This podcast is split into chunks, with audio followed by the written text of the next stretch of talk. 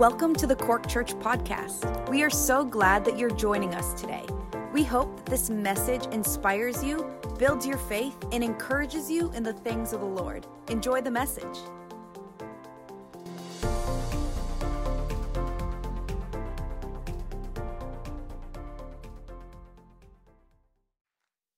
So, Lord, thank you, Pastor Steve.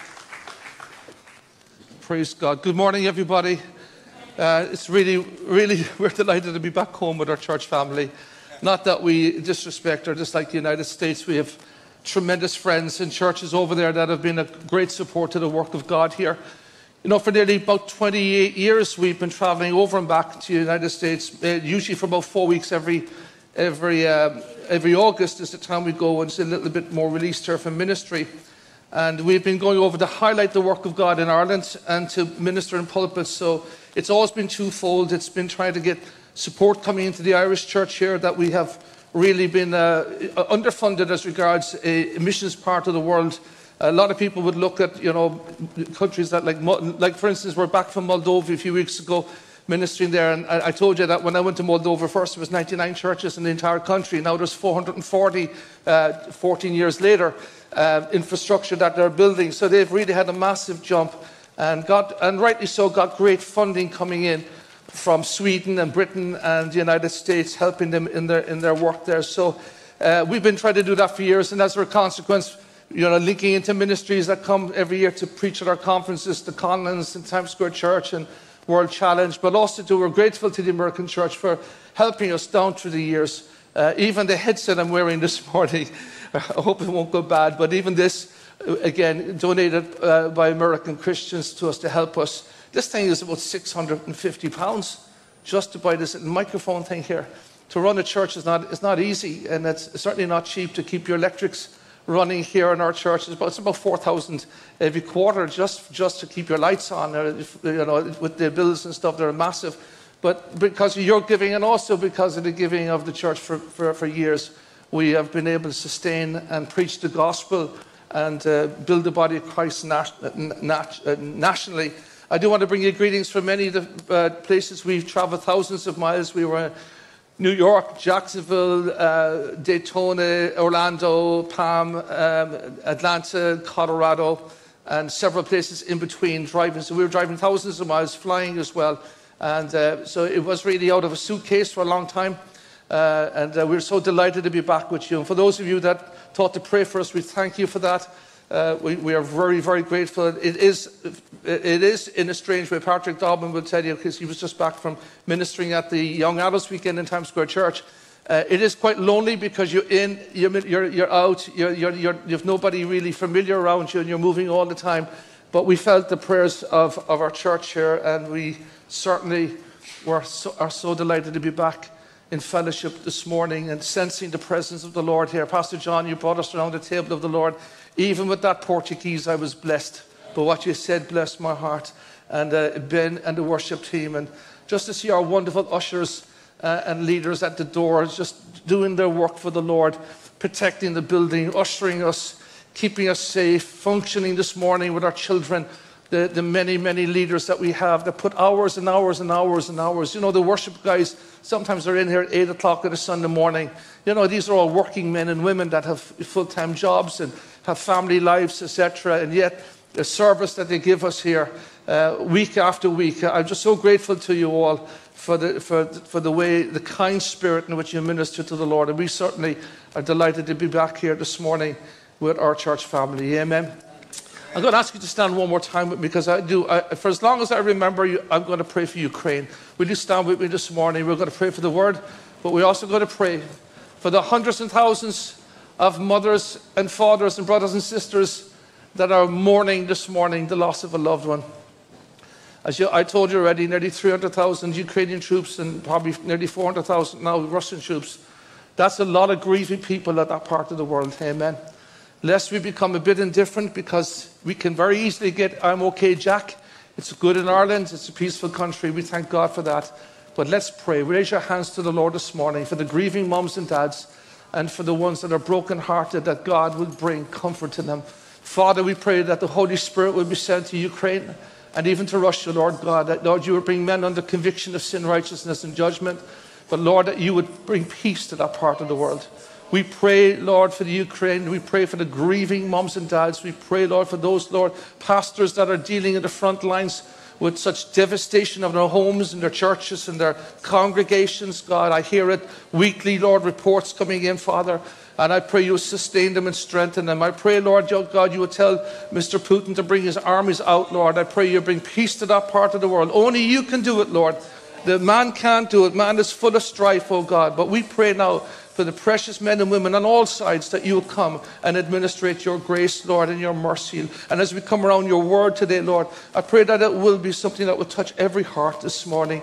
And that, Lord, most of all, you will be honored and glorified from this pulpit. We bless you for what you've done and what you continue to do in our lives, Lord, in Jesus' precious name. Amen. Amen. Please take your seats this morning. And again, it's so lovely. I was at the back this morning. I had to. I'm getting feedback. Amen. Okay. Obviously, this 600 euro mic isn't working for me. Thank you. Am I staying with this? I'm staying with the headset. Yeah, they're working on the headset, Andy. Yeah. Higher sources than you have dictated that I stay with the headphones. Bless the Lord. Again, uh, being at the back just to see uh, new people. I saw some hands there go up, and Pastor Steve said, uh, if you're here for the first time, lovely to see you. And I, I do hope that uh, you, you sense the presence of the Lord here amongst us. And maybe God is leading you to become part of the body here. If you become part of the body here, come ready to also be part of it, not just to draw, but to, to, to give and to be uh, part of the ministry life of the church. That we can, as we sang in that song, uh, magnify the Lord with me, come and glorify his name together. Amen. Praise God. Actually, in fact, in, in New York, we were at the conference in New York, and Shane and Shane, who wrote that song, were there. And I said to Pastor Steve, it was definitely a highlight of, the, of that conference, uh, just worshiping with the brethren, with Shane and Shane doing worship. It was an awesome sense of the presence of the Lord. If you have a Bible, we're going to look this morning. It's a well known passage of the scriptures, Second Chronicles in chapter 26. Uh, the title of my message is Above Everything Else, Guard Your Heart. It's actually taken, that's taken from Proverbs 4, verse 23. Uh, Solomon says, Above all things, guard your heart, for it is the wellspring of life. You don't want your spirit to get corrupted. Amen. You don't want to have a fixed body and yet a broken heart or embittered spirit. That's always perverted, you know, that's always. Uh, shady, that's always, you know, um, paranoid, uh, uh always not, never walking in victory. That is so not what God wants for you today. And God doesn't want you to, to have all the exterior looking right, but at the very core of you, you're shaky, you know, and your heart is, is the issue. Now, we're going to read uh, from verse 5, chapter 26, and sorry, verse 3. Uzziah was 16 years old when he became king, and he reigned 52 years in Jerusalem. His mother's name was Jecoliah of Jerusalem, and he did what was right in the sight of the Lord, according to all that his father Amaziah had done.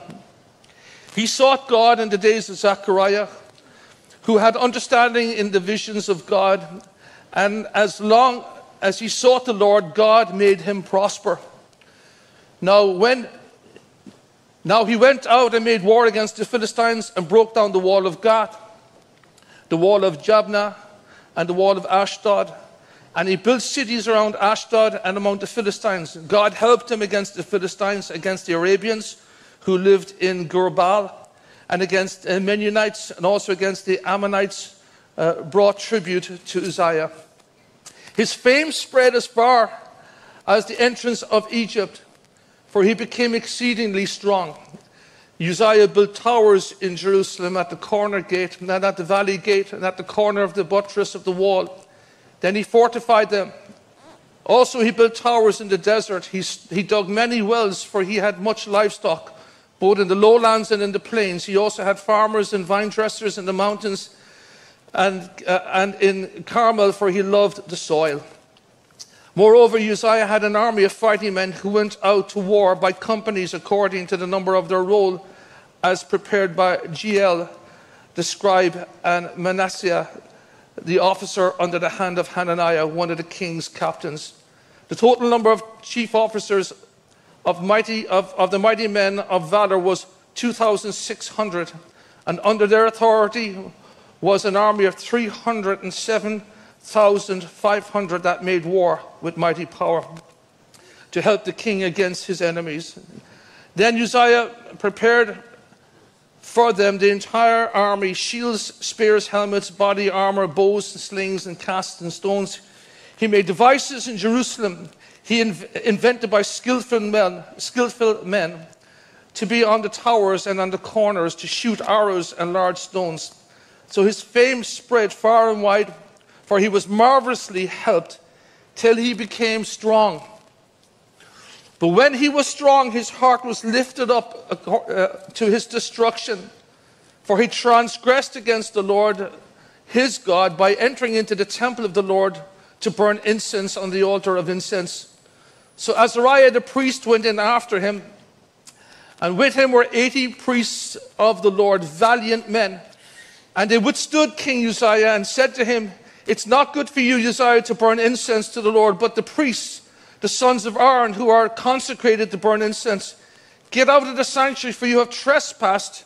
You shall have no honor from the Lord your God. Then Uzziah became furious, and he had a censer in his hand to burn incense.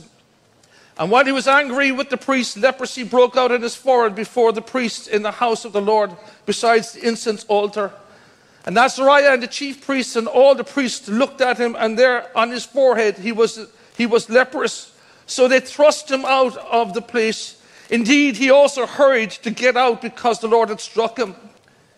King Uzziah was a leper unto the day of his death. He dwelt in an isolated house because he was a leper, for he was cut off from the house of the Lord. And that re- ends our reading this morning. Very, very sad finish to a very, very great man. He was a young man when he took the throne. 16, I think he was. He ruled for 52 years. He was the second longest reigning monarch for Israel, uh, second only, I think, to Manasseh. And uh, he was uh, one of the great kings, sorry, of Judah. He was one of the great kings of Judah. He was, he was uh, a man that had vision. He was a man that was helped greatly by God. He was, a, he, was a, he was a man of the earth. He was a man of the soil, but he was a man of warfare and commerce. And he was multi talented, multi gifted. It says he built towers in Jerusalem, fortified them, dug wells, invested into the land. But something happened in his journey, something happened in his heart. His heart began to turn uh, proudful. He, he started to, to, to believe in himself. Don't believe in yourself, friends. That is a false narrative. You believe in God. That's, if there's any greatness in your life, if there's any greatness in my life, it's not because of us, it's because of Him. The Bible says, humble yourself under the mighty hand of God. You know, it's, it's only the goodness and the mercy of God that we have anything in this life. We deserve nothing.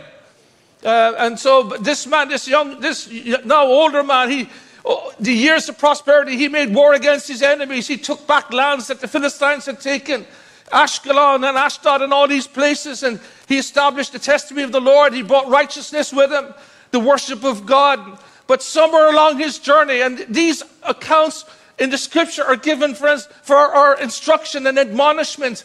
The reason we read our Bibles because they, they are really a mirror of ourselves. If I were king, maybe I would be like Uzziah. I used to always think as a young guy, if I was Adam, I would have never bitten that apple. But Adam was put there to show you you're just like Adam. Okay? You read into every narrative, you can see yourself. And that's the reality of it. it you know, there's something about the heart as I said, Solomon, who was the wisest man that ever lived, he said, you know, guard it, guard your heart. Don't let something sink into your spirit that will take the blessing of God out of your life. Don't let an arrogance and a pride rise up in you that would, that would cause the, the, the, the, the sense of the, the, the presence and glory of God to just withdraw from you and leave you to your own devices. What, shudder the thought this morning. Should God leave us to our own devices? Shudder the thought that if all of a sudden He says, okay, I'm going to give you over to what you want to do. That's Romans 1, friends. If you don't know what Romans 1 is, you can go read it. But kind of giving you over to your own thought process, giving you over to your own sense of what you feel is right. God had given this man in verse 5, He had given him understanding. This man had an understanding of the word. This man had an understanding of the workings of God. This man was no ordinary man. This was a God touched king. Fantastic man. Everything it says he sought the Lord. Even the word sought, it's dirash. It means he sought God for the right motives. He didn't sought, seek the Lord to make him prosperous. He didn't seek God to make. There was a time in his life where he sought the Lord for who the Lord was. There was a sense of that, that desire to know God. Even at 16, he grew up in the palace. His father was Amaziah. He'd seen a great reign around him. He's used to pomp and ceremony. But there's something in the heart of this young man that wanted to see the glory of God. There's something very noble in his journey, something very powerful. And, uh, and, God gave him understanding. And he knowledge, friends, that was probably way above his years. He sought God, and the word to seek means to seek for the purposes of worshiping and inquiring. Not like many of us, we seek God for something for our lives. You know, are seeking the face of God. Oh God, bless my finances. Oh God, heal my body. Oh God, touch my home. Oh God, give me this job. Oh God, help me pass this exam. No, his seeking was for the presence of God to be in his life. There was a time when it was very real for him. There was a time when his faith really meant something that he understood what David had said. I'd rather be a doorkeeper in the house of the Lord than, than to dwell in the tents of the ungodly or in their palaces or to have their wealth because he knew if he had Christ, he had everything. And without him, nothing made sense. And the longer I live, I am testimony to that. Nothing makes sense without him. You're leaving it all behind. You no, no sooner climb the mountain that you think that you have to overcome the, the mortgage that you always wanted, the home that you always wanted, the vacation you always desired to have, only to say, c'est la vie, bye bye. You have to leave it all behind. And all of a sudden, this world becomes a little less attractive, and the things of heaven become a bit more beautiful to you. That's called growing up in your understanding of what life is really about. But something went backward in his life. He became proud in his successes, his heart was lifted up. Now, the word heart here is lebe. And when it talks about that, it's widely used about the feelings and intellect and wisdom. His feelings, his intellect, his wisdom. He became too big for his boots. He became a bit of a knoll. You know, and, and he, was, he started to learn how to do it. Somewhere along his journey, that intimacy with the Lord ceased, and he was running just on pure understanding and knowledge and education. His natural craft as a statesman. I want to tell you, the Bible says, Young, even the young man will utterly faint. There comes a time you can get so far on your craft. There comes a time you can get so far on your intellect. There comes a time you can get so much on your strength. But you will utterly faint, the Bible says, but those who wait upon the Lord. I said, those who wait upon the Lord shall renew their strength. There's something, there's something for all of us, friends, because waiting upon the Lord is something that we can all do. Waiting upon the Lord is something that is open to all of us. There is no exclusions here. You are not a small person or a big person. You are a person that God loves, and should you take the time to come into His presence, He will always meet with you. And that's the promise of the Holy Spirit. You know, if, if anyone hears my voice and opens the door, I will come in and I, I, I will fellowship with you. Pastor John was saying that this morning around the table of the Lord. It's, it's a fellowship time. It's a time of communion. It's a time of remembrance as well, but it's that intimacy. Uh, uh, and there can be greater depths of that revelation at different breakings of bread. There's sometimes you're caught with the cross to such a point that you just weep for the cost. There's other times you feel the, the immense love of God. There's other times there's that intimacy of the Spirit. There's other times we're a little bit indifferent. We just kind of do it because that's what we do. May God touch our hearts this morning. Thank God there's no condemnation. He walks the journey with us. Hallelujah. There's just another break in the bread. Next time you say, Oh Lord, I'm going to press in. I want to sense what you're saying and doing in my life. And somehow this man's heart became lifted up. Feelings of intellectual wisdom and strength and arrogance and pride begin to fill him.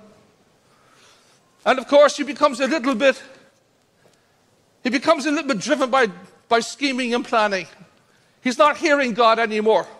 When he wants something, he plans it himself. He's been so used to the intellectual way of doing things for a while that he does, he's not waiting upon the Lord. And so he's, it's, it's all about his plan now rather than God's plan. And he has this thinking, you know, he's at the peak of his life as a, as a king. His people love him. You know, he's, he, is, he has fortified them. His fame has gone to the nations, even to the very corridors or doors of Egypt. People are hearing his name. He has a large army. He's got 2,000 plus officers. I mean, it is a really prosperous time. This is probably one of the greatest prosperous moments in the history of Judah. And yet, he becomes a little bit bored. He becomes a little bit bored, friends. I just want to warn you this morning. He became a little casual with the things of God, and it always starts with being a little casual. The Bible warns us about a little folding of the arms. It says, because of laziness or casualness, the house decays. You know, folding of the arms, a little bit of apathy in his life, no more seeking God, but just running on the best of his natural thinking. And this is, this is what fueled his, uh, you could say, his, his, late, his latest experiment. And he takes it in his mind that, you know, I'm the king. I've done all this prosperity. They'd have nothing because of me. Don't you think for one second that there would be nobody, no church here, uh, nothing because of you. If there wasn't a you, God would raise up somebody else. It's because of Him. Amen. I've sensed, I've seen that many years ago. My wife knows me. Even in the work of God here, I am not the beginning, the end of anything. It's His church, His work, His way. If I'm God, He takes, He'll take somebody else he will use anybody that will just step up to be used. Amen. All the glory that is in our world is, is go, it goes to Christ and Christ alone. But he becomes a little bit entitled. He becomes a little bit bored. He becomes a little bit scheming. He has an agenda. Now, you know, an agenda is a plan or a scheme. And then we all have our agendas. We have to be very careful about our agenda. We better make sure that our agenda is truly His agenda. Never listen to your heart unless your heart is inquiring of God. No matter what people come to me all the time and say, I feel this and I feel that. I say, I don't care what you feel. I want to know what God's saying. Amen. I, I hear people all the time saying, The Lord told me. And I, I know the Lord hasn't told them. It's just a trump card that people like to play. You know, they think that the pastor will back down when you say, Thus said the Lord. Try that one on me. I won't be, back, I won't be backing down. But if God is truly speaking to you, I'll hear it as well. Amen. Because men of the Spirit hear the same things. People of the Spirit, there's a, there's a meeting of the Spirit. This, this is God. There's been many times, even in my function as a minister here, that my own staff eh, have come and said, I think we should do this. And there's times I've withstood it. And I don't think that's right. But as many times I said, I think we should do it. And they said, we don't think this is right. And they were right. And I knew they were right. And there's other times we come together and say, we're going to do this, and they say, we feel this is from the Spirit. Then we got, we got it, amen. Because people that are walking with the Holy Spirit will always land upon that wonderful, humble place of saying, all I want to see with my life and my fortune is to see God glorified, amen. It's not to push my agenda, but he had his own agenda. His own agenda was that I, I'm a little bit bored where God has placed me.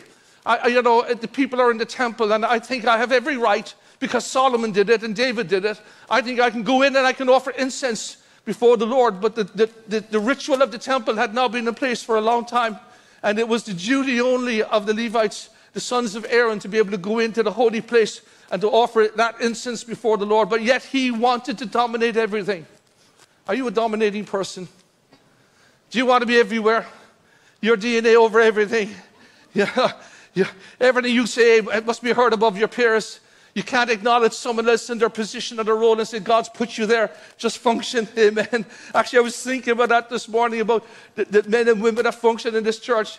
Uh, when, when I started the ministry here with my wife, uh, my mom, and my dad, and some of my family, you know, we did everything. You know, you batted at every post. You were the Sunday school teacher. You were, well, I wasn't the Sunday school teacher, but you, I led worship, opened the meeting, closed the meeting, preached shook everybody's hand, you know, and uh, you did everything at the beginning. But it's a great time of stepping back and saying, Thank God, amen, that it's not about me anymore, amen. It was never about me even then, but there's times you begin to acknowledge and see the validity of those who function around us. I was walking out this morning just to get the guys to put on some air, and I see Morris at the back, just at his post as the leader of the church here, just helping, facilitating the church. And I just thinking, wow, what what a steady man. Uh, uh, uh, I, I, I, I, don't need to check if he's there. He's always there. Out downstairs, and there's Frank Heafy, You know, it, it, I was going to say, Frank, you look like a gargoyle, but you don't. You just look like a warrior standing down there protecting the church. Amen and, and watching the atmosphere. And I just say, I don't need to ask men like this. They, they are the gifting that are there. And it's not just that, there's multiples in the house of God that just function for God. I thank God I don't need to be running up and downstairs. I shouldn't have done it this morning because the guys had everything under control anyhow. But praise God, you can see the validity and the blessing of the people of God around you. And, and so he began to delegitimize his leadership. I can do what they can do. Who's Azariah anyhow? What has he ever done for the nation? He goes in, I'm, I'm the one that God has established, and there's pride in his heart, and he goes in. He goes in, of course, to offer incense and to act in a priestly role, which is not his calling. Don't step into something that God hasn't called you to. Don't be stepping on other people's ministries if God hasn't called you there. And if He has called you in, there's a way to do it. Amen. There's a humble way where God, the Bible says, a man or a woman's giftings will make room for them. Don't be so fickle and, and so easily uh, insulted or so easily upset because people don't immediately respond to your first or second overture to be part of something. Amen. If your heart is to give, it should be the same heart tomorrow. Amen. If your heart is to serve, it should be in you. Oh, I'm, not, I'm never going to serve them. They didn't see my ministry. They didn't recognize my. Co- oh, please. That is such a, a Uzziah sort of spirit. That is such a heart that is something is seeded into your heart. And you're here this morning, and God is saying something to you because He doesn't want you to go the same direction as Uzziah. And so he went into the temple of the Lord and he assumed something he shouldn't have done. He usurped the authority of the house of God. He went in, he put on an ephod. Oh, he looked very spiritual held a big Bible under his arm. He walked up to the aisles as everyone was worshiping. He stepped up as the preacher was preaching and said, I've got something to say. And then he takes the incense and he starts to offer incense to the Lord. And Azariah, the king, the, the, the priest, I have to hand it to this man. He's looking at certain death. He's, he's looking at certain that this is the king. At a moment's notice, the king can have his guard in and take his head off, and they would have thought nothing of it in those days to usurp the authority of the king. The king walks in, appearing to be spiritual. I call it mutton dressed up as lamb. There's something so wrong about it. He looks so holy. He's got all the right moves. He's learned them, of course he, how, how the priest should move. He's learned all the genre. He's gone through it, I'm sure, in his, te- in his castle, how you should be and how regal and spiritual to look like. He's got all his words right. He's probably recited some of the Psalms as he walks up. He's shrouded himself in spiritual mystery. But yet there's a lifted up heart at the very core of this man that God, God loves Uzziah. You must remember this. God deeply loves Uzziah. God brought him out of obscurity. Well, not obscurity, He brought him at 16, uh, immaturity, and brought him to a place of great, great uh, grandeur and loves this man. And yet there's something here that has gotten into his heart. And of course, Amaziah, the priest, the high priest, he withstood him. What a brave man. The flesh will always have its own reasoning and doing it its own way. It's always calculating to try to win respect, try to present himself, try to promote himself. Stop trying to present and promote yourself. Humble yourself. Are you hearing me this morning? Because this is not just about in the house of God here, this is within your life, within your home, in, within your marriage, in front of your children.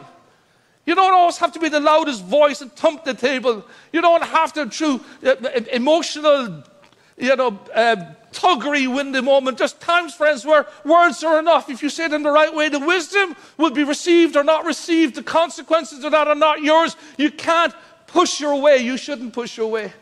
You should let God make a way.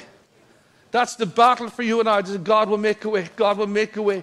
But you know, the anger of man will not never bring about the righteousness of God. It can never do it, friends.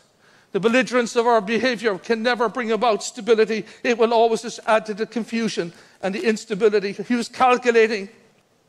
And here he's trying to present himself and promote himself in the house of the Lord. He's wearing his ephod. The lifting up of one's heart can manifest itself in many ways. The greatest and most deviant of this pride is when we try and get God to agree with our agenda. That has been one of the most horrendous things. I've seen Christian people fall out with one another because they're pushing their own agenda. And they become so belligerent that there is blood left in the carpet. There is, it's not, there's no gentleman behavior here. There's no kindness. There's no, there's no Christ like spirit. It's nothing other than abusive. Oh, they may not take out their fists, but they do it with their voices. And yet, that's a Uzziah spirit. That's a lifting up the heart. That is not what God, that's not what Christ would do. God tells you to do this and to do that, but you say, No, no, no, no, God, I have a better way of doing it. Uzziah is not quite as good an orator as I. I think the Apostle Paul, when he talked of his own apostolicship, and apparently he, he didn't see himself as a great speaker. Apparently, Apollos was the eloquent one, and the other apostles were quite eloquent. And Paul says, You know, I'm one that's born out of time, anyhow. And these men are eloquent speakers. And, you know, and it's, it's not about your eloquence or your lack of eloquence. I'm sure, as, I'm sure Uzziah was saying, you know, I'm sure I could deliver a far better homily than that Azariah. I'll, I'll, I'll do the, the, the smoke and I'll do all the sermon and I'll stand behind and I will declare to the people a word from God. I want to tell you, friends, it's not about your talent either. You could come up here and be as eloquent, or you could go anywhere and be eloquent. If you don't have the presence and the Spirit of God in you, I'm telling you, friends, it's worth nothing. It's worth nothing. It's empty words. The Bible says that Jude, the half brother Jesus, talked about these sort of people, empty clouds. There's no rain there. They offer you something, there's nothing at the end of it. There's no substance, but it tickles the ears. It massages the ego. It can feel good. It can militarize you in a way, but it's not the presence of God. No, God, I have a better way of doing it. I think of Ananias and Sapphira of Acts chapter 5. We know that there was a great revival in the, in the early church, and a couple that were attached to the church. The Holy Spirit must have been resting. I was thinking about them on the plane coming over, Ananias and Sapphira. There was a move of the Holy Spirit, unparalleled move of the Holy Spirit in the book of Acts at the birth of the church. It's the most sensitive time. It's a time when that foundation has to be clean. It's a time where the Holy Spirit won't tolerate any nonsense because it's the birth of His church. No defect. The foundation has to be right. There has to, this has to be His Holy Spirit led and, and, and journeyed uh, existence for the body of Christ. And this couple who are believers, the Holy Spirit speaks to them to sell a, portion, a, a, a field and to bring the, the, the, the, value of that field and give it to the apostles so that the poor could be fed and looked after. And they know the instruction of God, but they held something back. You know, there's something, there's an ego in the heart, there's an agenda, there's a plan. You know, and I can imagine as they were walking from their home with their bag of money from selling their land, it's their land, it's their money, they don't need to do anything with it other than they had an instruction from God to give it, but they didn't. They had an agenda. They had a plan. Well, you know what? I don't want to trust it. I don't want to trust those disciples with my full tithe. I'll hold some of it back. You know, uh, you know, I don't know if they're very good in stewarding. It's, it's not what you think, friends. It's you give because God told you to give. Amen. You, you, you walk with God, and there was an agenda of purpose in their heart. And I can only imagine the striving of the Holy Spirit as they walked to the meeting. And God is saying, No, don't do that. Don't, don't go with that agenda. Don't keep that in your heart. It's going to seed into your spirit. It's going to destroy something that I want to do in your life. And of course, they kept up the charade and they kept up the, up the, up the awful sense of a, you know, lying to the people and lying to the Spirit of God. And we all know how that ended. The Holy Spirit did strike them both dead. And here's Uzziah, censer in hand, swinging the incense before the presence of the Lord, and Amaziah withstanding him. And all those valiant priests the flesh always has its reasoning. He looks great.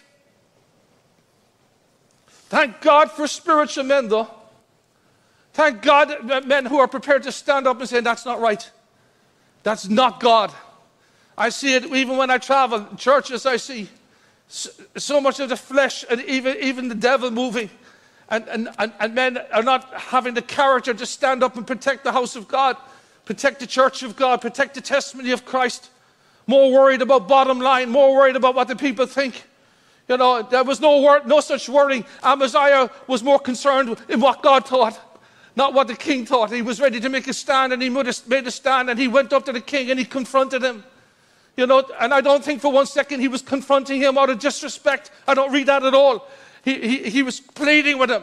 as the Holy Spirit pleads with us, don't, don't try to bring your agenda. Don't try to press your own way. Don't try to establish yourself. That's not the way of the Spirit. My ways are not your ways.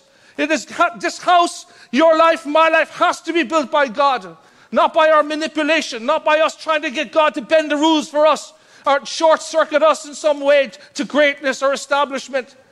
But we have to rely upon him, and he withstood the king. And I just think the, the tremendous uh, uh, brave, braveness of this man, courage of this man, and all others facing absolute certain death by confronting the king.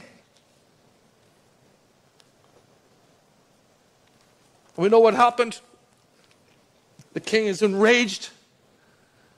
He's enraged that someone would speak to him. It's amazing, isn't it, when we're offside and the Holy Spirit of God catches us out. You know, God, as I said before, He's not petulant and silly and petty. He's not trying to catch you like a kind of gotcha moment. Ha, gotcha now. Won that argument. We're like that. We're petty. You know, we, we, we, there's that level of ego that I've trumped this one and I've won that argument with someone. It's so pathetic. It's so not what Jesus was. I think of Jesus when he's before Pilate, he could have had loads of gotcha moments. He knew the heart of all men. He knew exactly what Pilate was struggling with. He could have thrown it back in Pilate's face. Ah, your career is failing. You don't even know what to do here. Your wife has, uh, has told you. He didn't. He opened out his mouth, friends. Sometimes you don't need to open your mouth. You just need to stand on what you know to be true and let the truth speak for itself. And I just think of this, this, kid, this priest as he stood up for the Lord. And I want to tell you this morning for you and I to stand in this time, it's going to take a lot of courage. It's going to take a lot of courage for you and for me to stand in this crooked and perverse generation yeah, you know, just to stand on what we believe. And, and, you know, not just declare what we believe, but to stand in what we believe, to continue. Tomorrow morning is Monday. We do exactly what we did this morning. We wake, we give thanks to God, we read our Bibles, we go into the workplace, we try to honor the Lord, regardless of what agendas are going in society, regardless of what the government do with hate speech or not, regardless of what your employer says or not. We have to be what we are, amen. And just simply put one foot in front of the next and let God establish us and if we live, we live. And if we die, we die. And if we can't pay the mortgage because they fire you from position because you will not do an abortion, you will not validate a lifestyle that's not righteous, well, so be it. The Bible says, you know, great, great shall be your reward, the scripture says. And so Amaziah withstood him. And it said that leprosy broke out on the head of Uzziah. You can imagine God struck him. I've seen people struck with spiritual leprosy, mental leprosy. I've seen people struck down physically in their bodies. And it wasn't because God was being petty with them, it was because God was trying to turn them. He tried to turn them, turn them away from their foolishness, turn them away from their own plans, turn them away from their own hardness of heart, lifting them up, thinking that there's something when you're nothing, thinking that you're great when you're not. It's, there's only one great, and his name is Jesus. There's only one truth, and it's not your truth or my truth, it's His truth. There's only one way, friends, and should we walk in His way, humble ourselves and submit to the authority and the power and the Word of God, then God establishes us uh, uh, His testimony in us and He provides for us. That is what God promised you and I, but when we try to make it up, oh, when we try to set the course, when we try to manipulate the room, when we try to stack the odds in our favor, when we try to work with the arm of flesh, have you noticed when you've done it in the past it didn't work? Have you noticed and should it work? Have you regretted it? I have. I remember many times getting my own agenda through, and oh, I was a rock I could have perished on only but for the grace of God. I remember many times winning an argument, uh, having a momentary satisfaction, but losing a friendship for life. Oh, what a waste. Have you lived like that? Giving people a piece of your mind, give them a piece of your heart. Hallelujah. Tell them you love them. Regardless, humble yourself. Of course,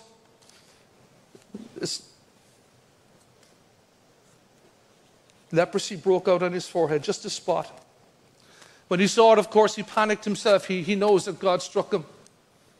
It says that Amaziah and the priests were trying to help him out the door. In other words, they were bouncing him out the door. But he was ready to go when he saw that he was broke out with leprosy on his forehead. But the sad thing about this man, this great king, 42 years reigning, the man of the earth, a man of industry, a man of commerce, a man of great political prowess, a man of great spiritual depth, a man that was known as a great, great king and ruler from the age of 16. Now, because he overstepped his position, rather than humbling himself and coming to God, what did he do? The Bible says he dwelt in an isolated house the rest of his days. What a sad thing to do, friends. Maybe some here this morning, you're under the chastisement of God because you were trying to force your own agenda. But the chastisement of God is not petulant and foolish. It's not childish. It's not to hurt you. It's to bring you to a place. Had he only come to the Lord and said, Oh God, I have overstepped. I have touched your anointing. I have touched your people. I have moved beyond the, what you've called me to be. I wasn't happy where I was, where, where I was set. And many of you this morning, you're not happy where you are. You need to learn how to be happy where you are. Because only when you're happy where you are will God ever begin to even think about moving you on. You know, to be happy. Right, I'm happy to be where I am right now. This is where God has me. I'm going to learn how to walk with the Lord here. I'm going to learn how to listen and hear the voice of God. I'm going to learn, you know, because this is where God has me. This is where God is going to use me. This is where the testimony of God is meant to be in my home or workplace or college or wherever you find yourself. Be happy in Jesus. Amen. Don't be trying to promote yourself. Don't try to get an agenda or a plan. Don't try to bend God to your will. God forbid that He gives you what you ask for. It would be terrible. I remember sharing this, this message many years ago here at the church. I remember sharing the story of a young man. He, was a, he, he finished in, in, in, CIT in Cork in marine engineering. He was part of our church, a, very, a young man, very handsome. He loved the Lord. He had everything ahead of him. And as part of his career, he finished, he had to go to sea for a year as part of his training to become a Marine officer. And while at sea, we didn't see him for a whole year, but when we saw him when he came back, he didn't come back to church. We didn't see him for weeks and weeks after he returned. And actually, that was a couple of months later, I, I bumped into him. I can't quite remember where. I won't mention his name. We'll just let's call his, his name John. It's not John. And I met him and I said, John, where have you been? And he looked at me. His countenance was different. His attitude was different. He was hard. There's a hardness in his face. It wasn't the young man I remembered. He said, It doesn't work. I said, What doesn't work?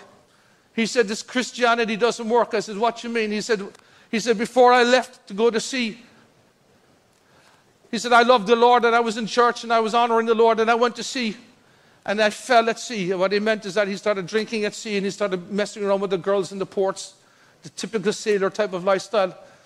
He said, It doesn't work. I said, It does work. He said, It doesn't. I said, No, it does. I said, Can I ask you a question, John? Did you ever ask God, should you be a Marine officer? Did you ever ask God, should you go to sea? Or did you just have a plan for your life and expect God to bless it? Because that is exactly where we end up as Christians. I will be this. I will be that. You will be what God puts into your heart and nothing else. Amen. Yes. And that's where you're going to be happiest. And that's where you're going to experience the glory of God, whether it's at a king's table, friends, or whether it's digging a ditch, it doesn't matter, because the glory of God will be with you, and the blessing of God be upon your family. And I'd rather be that doorkeeper than to dwell in the tents of unrighteous people, friends. Or I'd rather be, Lord, the lowest in the kingdom than the highest in the earth. I'd rather be close to the presence of God than having the fanfare of fickle majorities of people around me. And so this young man, he looked at me. I said, You never once and how many of us made major decisions with our lives, getting in over our heads financially, going down career routes that we've never one time, not one time asked God, is this right for me? Relationships, friendships, expenditures. It's not your money, Christian, it's His money. You need to ask for permission. Do I hear amen? and the agendas that we bring to the Lord. Oh, it's so sad. We are scoring so many own goals in our own lives because we never sought the Lord. He stopped seeking the Lord. And everything else came out of the best of his thinking, the best of his strategizing. I want to tell you, friends, there's nothing at the end of that sort of living but pain. And yet, in the midst of all that, he leaves the house of God. He never returns into the presence of God in the scriptures. He's bitter of soul. He's dwelling in an isolated house. Oh, if he would only return and humble himself, God would have healed him. Oh, God would have restored him to the position that he had put him in. He may not have died at that age. He may have lived to be 100 years old, who knows, and reigned for so many more years. But yet he let into his own heart that bitterness that came from his own folly. Oh, I tell you, protect your heart. Guard your heart. It is the wellspring of life. Guard your heart this morning. Don't let yourself become bitter against your spouse. Don't become bitter against your, your friends and your, the body of Christ, your family. Don't let yourself become bitter against the boss who probably deserves it, but don't be bitter. Be prayerful. Be kindly. Be Christ like. Don't get God to, uh, to join your program and say, This is a good idea. Your life and my life are not running good ideas, they must be running God's ideas. They are only heard in the place of prayer. They're only heard when you tune the fiddle and listen to the Lord and open the word and pray and seek Him. You will not hear a word from the Lord unless you're doing that openly before Him. But somehow He forgot all those basic things and He dwelt in an isolated house. Oh, Christian, there's a solution. There's a solution. I'm going to finish with the solution. There's no glory in his life. He's a leper. He's in an isolated house. But God gives us the solution. Isaiah writes it in chapter 6. In the year that King Uzziah died, I saw the Lord sitting high on the throne, high and lifted up, and the train of his robe filled the temple.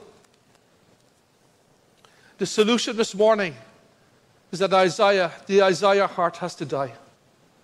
And if you this morning and I this morning come in true humility to the Lord and say, Oh God, I started well, but somewhere along the journey I, I, got, I was trying to force you to agree to my agenda. Somewhere along this line, God, I stopped seeking you. Somewhere along the line, I thought my own ideas were enough. Somewhere along the line of this journey, God, I thought I had, I had it all together. I don't need to learn anymore. You're always learning. That has to die. That Uzziah spirit has to die. And maybe this morning, before we leave, we might spend a couple of moments, rather than rushing out these doors, maybe we should deal with our hearts today. Maybe something is seeded into your heart. Maybe there's been a neglect. Maybe you haven't sought the Lord for a long time. You're running in empty and you're running on the best of a natural mind. It was the great B.H. Clendennen used to say, every, I used to hear him preach it all the time. The best of a natural mind is still only a natural mind.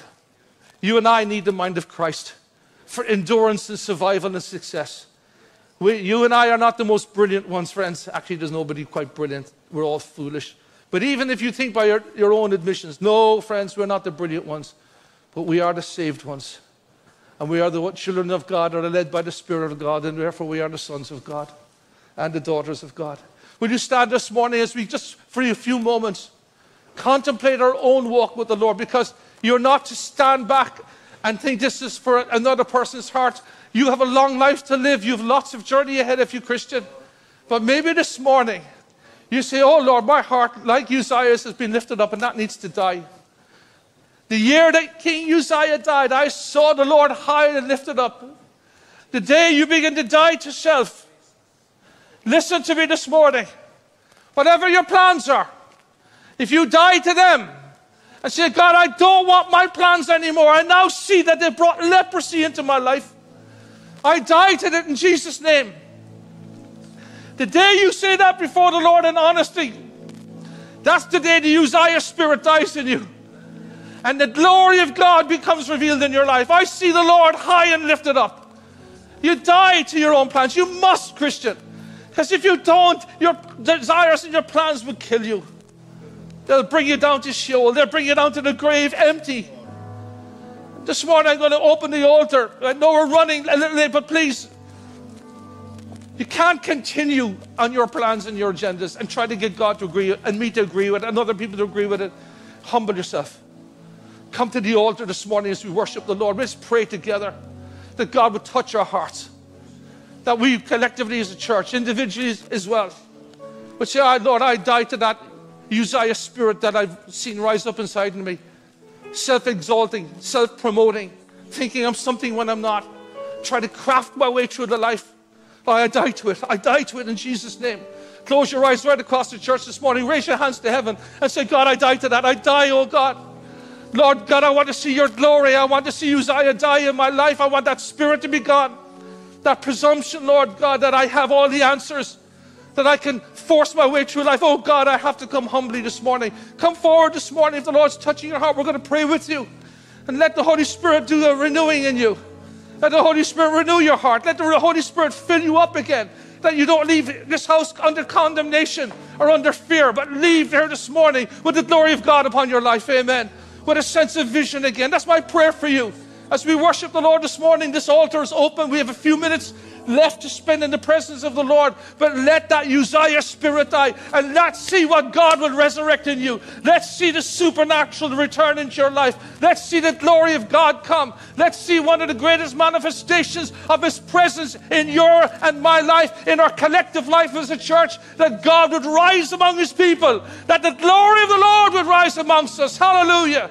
Come on, church, worship Him this morning. You need to be coming to this altar, then come to this altar. Let the Holy Spirit touch you. And don't leave indifferent. And don't leave the same way you came in here. It will be a waste of two hours of your life this morning and a waste of this preaching. Should you walk out the same way as you came in? Let the Holy Spirit touch you.